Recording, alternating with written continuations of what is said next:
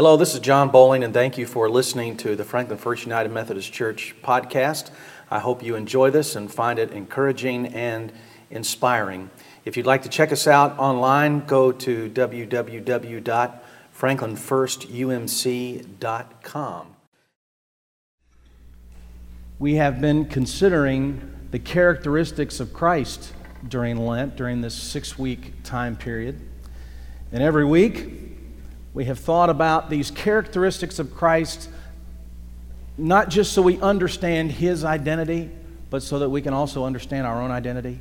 Jesus did not display these characteristics just because he was and is the second person of the Trinity, so we could know that he is the Son of God.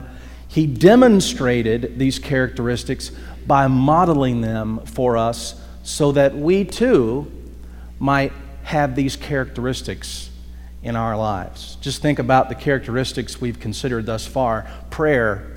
Jesus was a person of prayer, and he modeled what it was for us and demonstrated how important prayer was and is.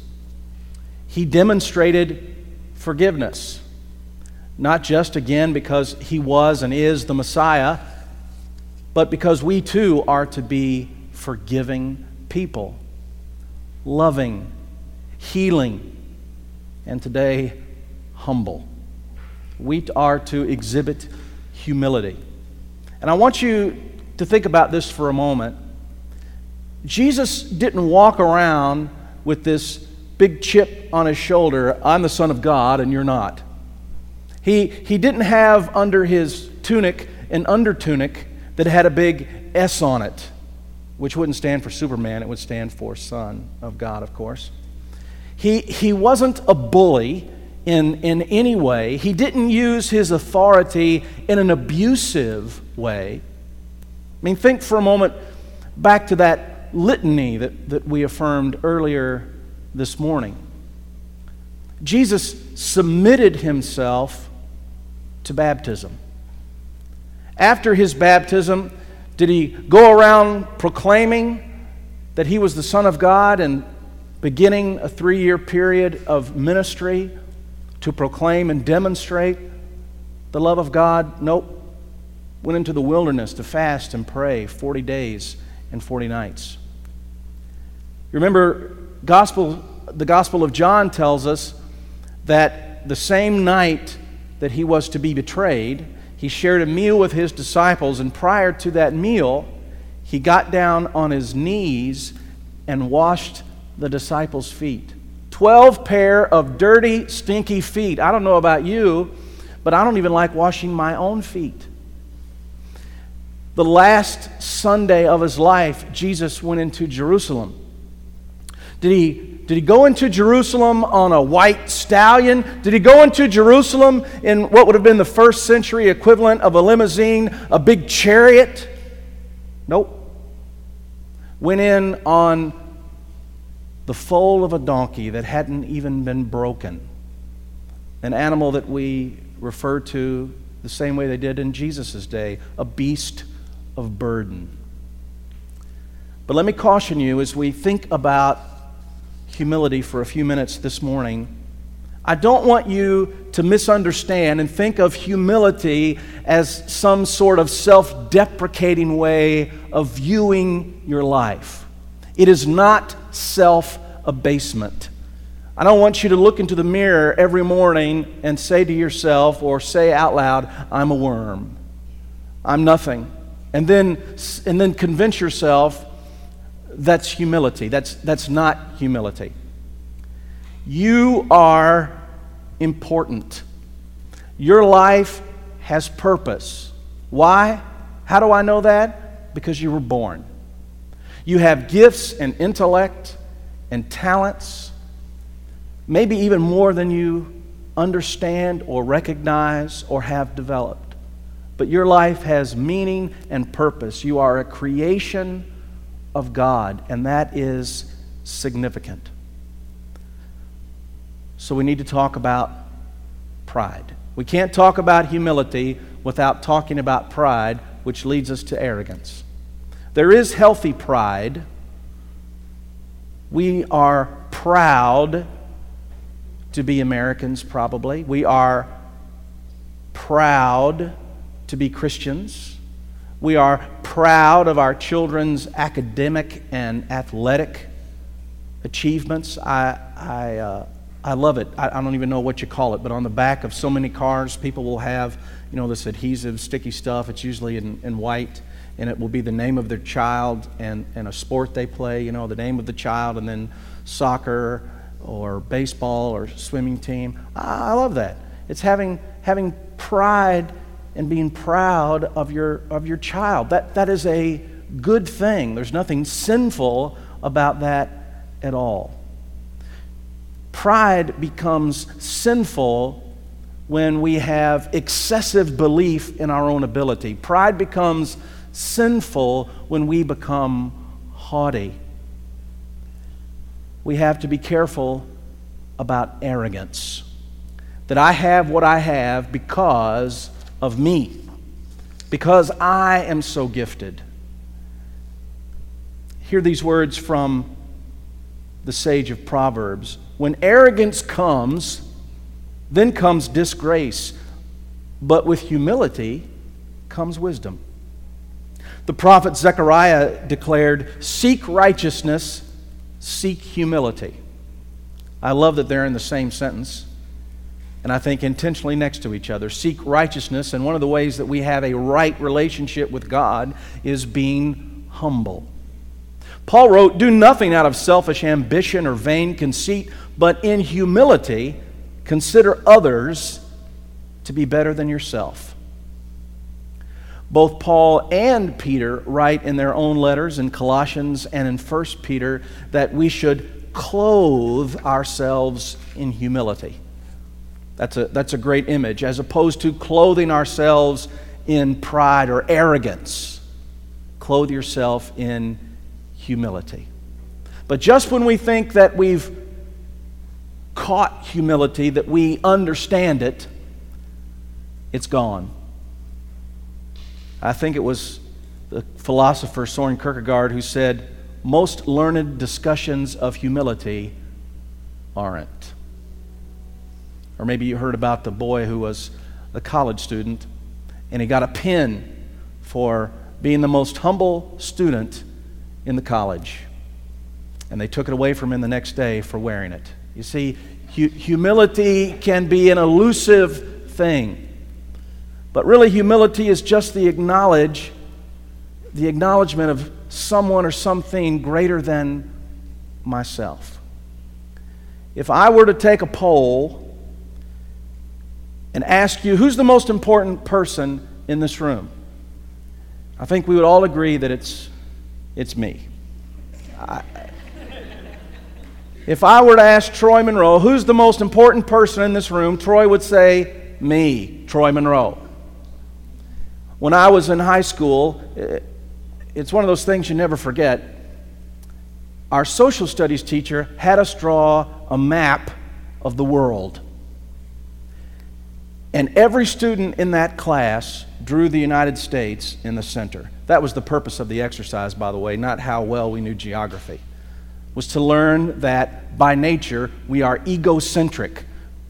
It's all about me and my view and my perspective. But humility is the acknowledgement of someone and something greater than me. And for us, of course, that is God. I'm not the center of the universe. My needs are really not, especially my desires, the most important thing. First is my relationship with my Creator God.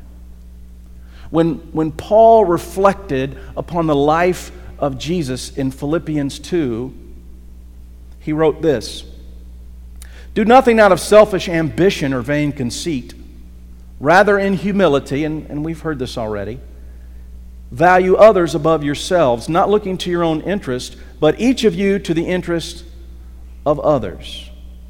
In your relationships, have the same mind as our Lord Christ Jesus. Paul was saying, I want you to think and act like Jesus. He wasn't saying we have to agree all the time, having the same mind. He didn't say have the same opinion. He said have the same mind that was in Christ Jesus. Think and act like Jesus. He's not just your Savior, saving you from your sins. He's also your Lord, the one to whom you look and follow. Now, of course, there are those folks who have never learned to stand up for themselves. And sometimes we mistakenly think those are humble people. I've, I've had people like that in my office ever since I've been in the ministry, particularly women who will come who are in an abusive marriage. And, and I usually get a scripture or two quoted to me. You know, sometimes, well, this relationship, this marriage is the cross that I have to bear. Say, well, what, what Jesus did say, pick up your cross and follow me, but staying married to someone who's abusive to you physically or verbally or emotionally is not glorifying God in any way, shape, fashion, or form. And when Jesus said to carry your cross and follow Him, He was talking about those things that would glorify God. God doesn't want you to hurt and suffer under the abuse of another person. Or they'll say, I, I don't want to dishonor or bring shame upon God by not being true to my marriage vows. Well, if your husband is abusive, he's already broken the marriage vows, uh, so it's not you. We, we sometimes falsely understand humility. Staying in a bad marriage and a bad relationship is not being humble. We also think of those who are stereotypical, meek and mild and gentle, and these are the ones who are humble. You know, people who say things like, the meek shall inherit the earth, if, if that's okay with everybody. You, you, you know those folks, don't you? Stereotypical humility. But listen, humility is not weakness, it's not cowardice, it's not allowing someone to let you have it or abuse you or take advantage of you or to manipulate you in any way.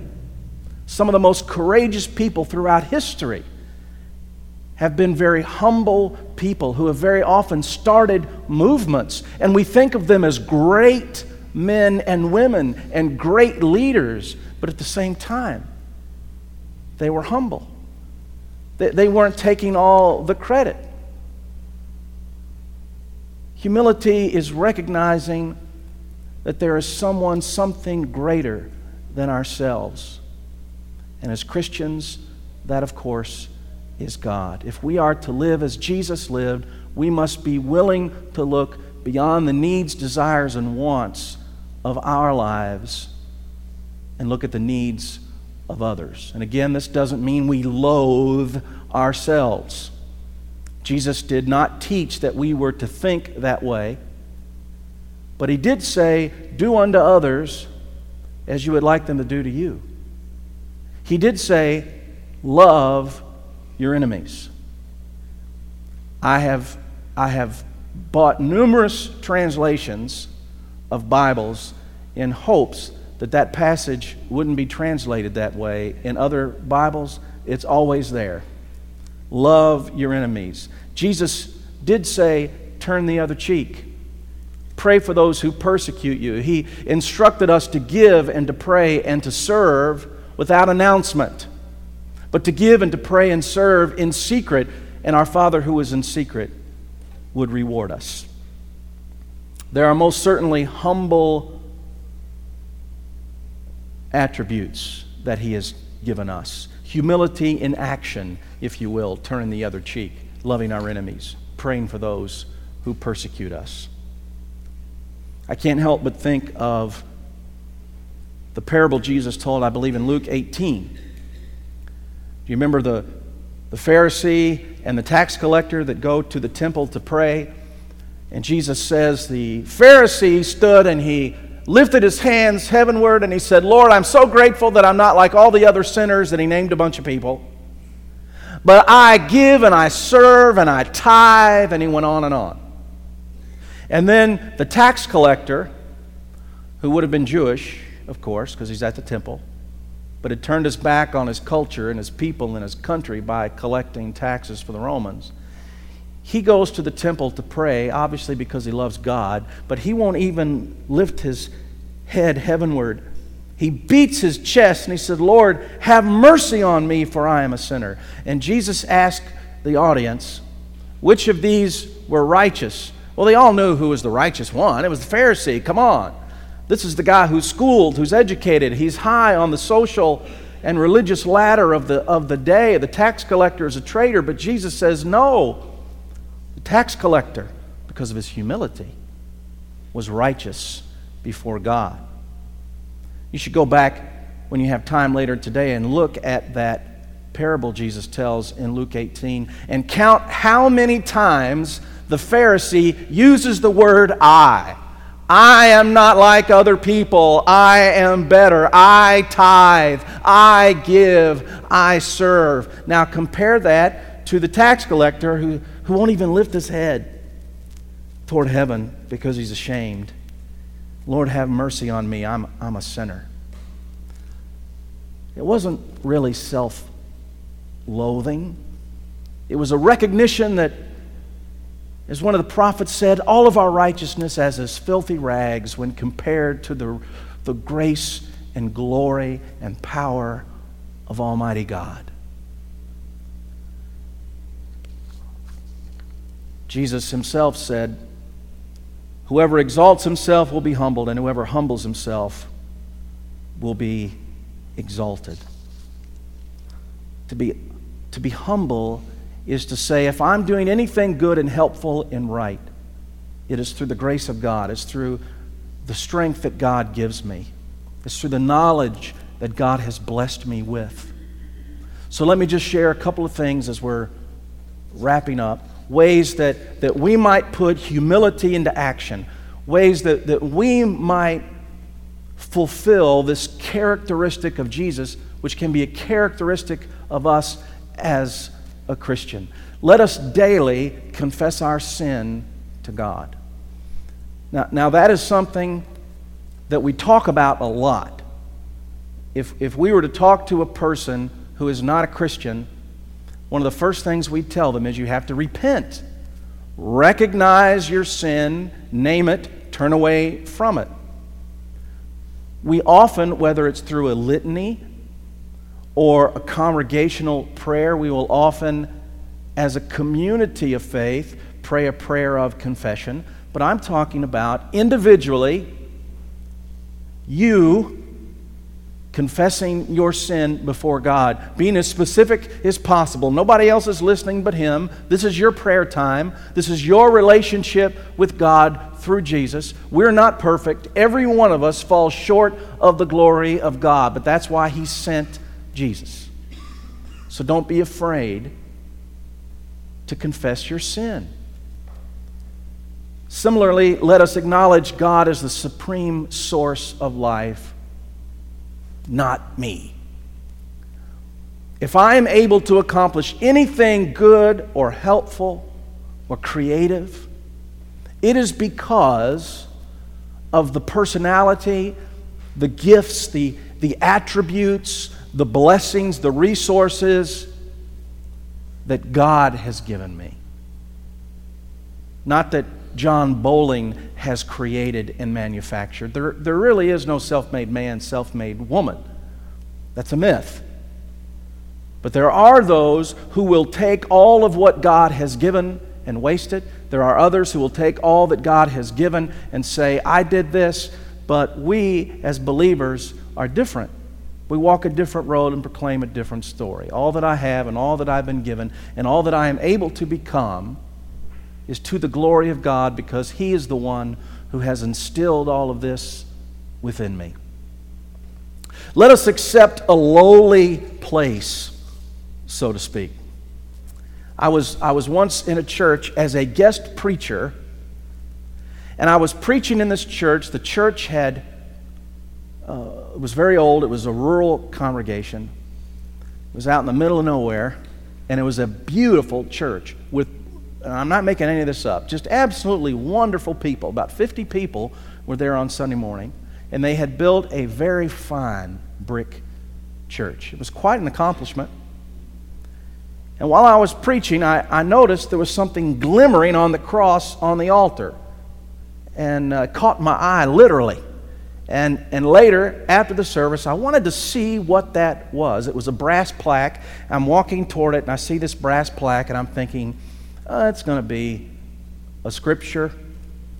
Uh, the date is going to be on the cross. Well, it wasn't. It was given in honor or in memory of another person, but of course, it had the donor's name on it. Now, now hang with me for a minute, because probably everybody in this room is given to a church or another institution in honor or in memory of someone else. Uh, which, by the way, if you want to give uh, $100,000, we'll, we'll name something after you. Uh, just want to throw that out there. So uh, I'm looking at that, and, and then I notice I, am not kidding, I'm not making this up. Right under the altar where it says, Do this in remembrance of me, there was another brass plaque. And it had the name of the person that bought the communion table. There was a brass plaque on every row of pews. Uh, I stopped after that. I was afraid where I might find the next brass plaque. Uh, now, every fundraiser will say uh, that's what you got to do. If, if, if you need something new in your hospital or your school or your church, you tell somebody, we'll name it after you or your mother or whatever you want to call it. That, that's a way to get money. I, I understand that. And I really don't have a problem with people giving gifts in honor or in memory of someone. I, I don't have a problem with people giving uh, a, large or small gift, and, and, and we all know where it came from. Because very often people are, are, are giving it because they, they love the church, they love the Lord, they, they want to celebrate their abundance. But don't you think there's a fine line there somewhere where we're just wanting to get attention and praise and glory? Once again, I, I, think about that, that teaching in, in Matthew 5, I believe it is, when, when Jesus says, you know, when you fast, don't have this face so that everybody knows you're fasting. When you pray, don't do so on the street corner where everybody knows you're praying. Go, go to your closet and pray in secret. I, I think it would do us good. I think one of the problems with the American church is our egos have gotten just a little too big in recent years. And, and we want everybody to know what we can do. And, and I'm not so sure God honors that. It would be helpful for us to have that characteristic of humility and accept a more lowly place. God knows what we're doing. We don't need to be recognized for what we do. God knows what we're doing. Let me suggest these last two things. We should purposefully associate with those we might not otherwise associate with. Now, I don't like to talk about it in these terms, but it's, it's true, so let's just talk about it. You know, we talk about blue collar and white collar, and we talk about socioeconomic status. We talk about where we are on the ladder of success. And if I see someone in a restaurant who, who is a powerful person or an influential person, uh, I, I want to speak to them. I want them to know who I am. If I see someone who is poor, if I see someone who is dirty, I, am not so quick to, hey, how are you? Uh, I'm, I'm, making a confession here. When I, when I first started out in ministry, I would go to annual conference. Once a year, you know, all the Methodists gather together, so all these preachers are there. And I wanted to be seen with some of the younger, up and coming ministers, the ones that were about 10 or 12 years older than myself, and ones that I knew were sharp and people admired. And the bishop might be saying, those fellows and young ladies are, are going to be leaders in the future. I wanted to be with them because some of these guys over here that move every two years and, and uh, had some personal issues and, and weren't as sharp, I wasn't so sure I wanted to be seen with them. I, have repented of that, by the way. I, I'm not really, I don't really care who you see me with. I, because I'm not worried about what you think. It's natural for us to, to associate with people who are on the same place where we are on that ladder. And it's natural for us to want to be known by those who are a rung or two above us, and, and often we don't want anything to do with the people below us. But again, as Christians, we're fighting against what is natural so that we can be holy, which just means set apart, so we can receive the righteousness of God, so we can be Christ like and communicate the love of God with others. And the last thing I'll say is let us cultivate a grateful heart. I, I think we can be more humble if we cultivate a loving and grateful heart. There are so many things for which we have to be grateful. 12 years ago, Oprah Winfrey d- did a show. By the way, you know, Oprah Winfrey is the most powerful woman in America. You know that, don't you? She, had says, she has said some things on her shows before that are great, and she has said some things on her show before that I wish she wouldn't said because it'll be a, a, a leading news story. Uh, most influential woman in America. But anyway, she, she said that she'd been writing in her journal every day uh, three things for which she was grateful. The reason she did a show on it is because she said it changed my life, it changed my perspective. And, and she looked at the world and she looked at people differently. And all over the country, that was about the same time she started her book club. All over the country, women were having these book clubs inspired by Oprah. See, she's the most powerful woman in America. How many books did she sell? Is she selling that she didn't write because she says, You need to read this, it's a good book? Nothing wrong with that. So, what is this, a sermon about Oprah? What am I talking about here? So, uh, there were, there were some women in, in the church that I was serving at the time, and they got together, I think, every, every Thursday, and they had coffee, and then they would share in their journal what, what I'm grateful for. And, and every one of those women, they wanted to give like a, a testimony in church because I had to think, is this okay? Because it's secular, it's not, it's not really Christian. But for those women, it was Christian because they, they, they were seeking for what am I grateful as a, as a child of God, as a, as a believer. And, and I think if we can do whatever we need to do, whether it's writing down three things you're grateful for every day or whatever, but just to be cognizant, aware of those blessings in our life, lives and give thanks for them, uh, I think humility will flow from our hearts as we recognize how grateful we are for all of the things that God has given. Now, I'm going to shut up because I've gone too long. I'm going to ask the band to come up here. And we're going to have uh, a prayer. Uh, as they're assembling, let, let me just make you aware of a, of a few things. John Hancock is with us, and I'm a little irritated with John, uh, which is nothing new, actually, if you read our Facebook uh, jousts. But uh, John's mother passed away two weeks ago, Saturday. Uh, we also want to remember Paul Maddox. If you can't place Paul Maddox, uh, tall, thin, he usually sits right here.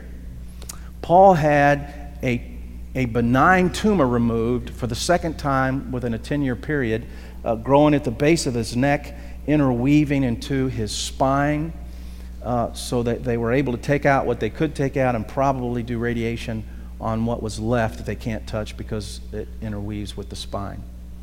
Uh, Tom Betts, which is, is uh, Debbie Newton's father, had most of his colon removed uh, last week. And uh, I'm almost certain you know his wife, who, who attends with uh, Debbie and John also. And uh, they've been married 62 years. He's had some trouble with his heart, so that was an extra delicate surgery and, and he's recovering well. We'll leave the hospital and stay in Nashville for some therapy there. And Wanda Jackson has been in and out of the hospital, as you know. She, she hopefully will leave Vanderbilt tomorrow and go home with her daughter. Uh, so she looks better. I saw her Friday. She looks better than she's looked in a month. And uh, is stronger, and, and uh, she's on dialysis now be doing that three times a week. Uh, just want to make you aware of those prayer concerns, and let, let's, have a, let's have a prayer together. Uh, Lord, Lord, it's difficult for us to talk about humility. Uh, we know some people need to be humble, but we never think that we need to be more humble. And so we just ask that you would help us do that very thing uh, to exhibit a, a, a, character of humility, uh, not just through the things we say, but through the things we don't say, how we act, our demeanor, our attitude. And we would like to demonstrate not merely humility, but we want others to recognize that the reason we exercise humility is because you are the priority in our lives, not, not us, not, not our own needs, wants, or desires or accomplishments. And we pray that others will experience your grace, your love, through the characteristics that we've been discussing these weeks, including humility. And we ask it, of course, in Jesus' name. Amen. Again, thank you for listening. This is John Bowling, pastor of Franklin First United Methodist Church in Franklin, Kentucky. Hope that you can visit with us sometime and you can find all the information about our church and how you can be involved at franklinfirstumc.com. If you'd like to financially support this ministry, that would greatly be appreciated. And again, you can find our mailing address on our website. Take care.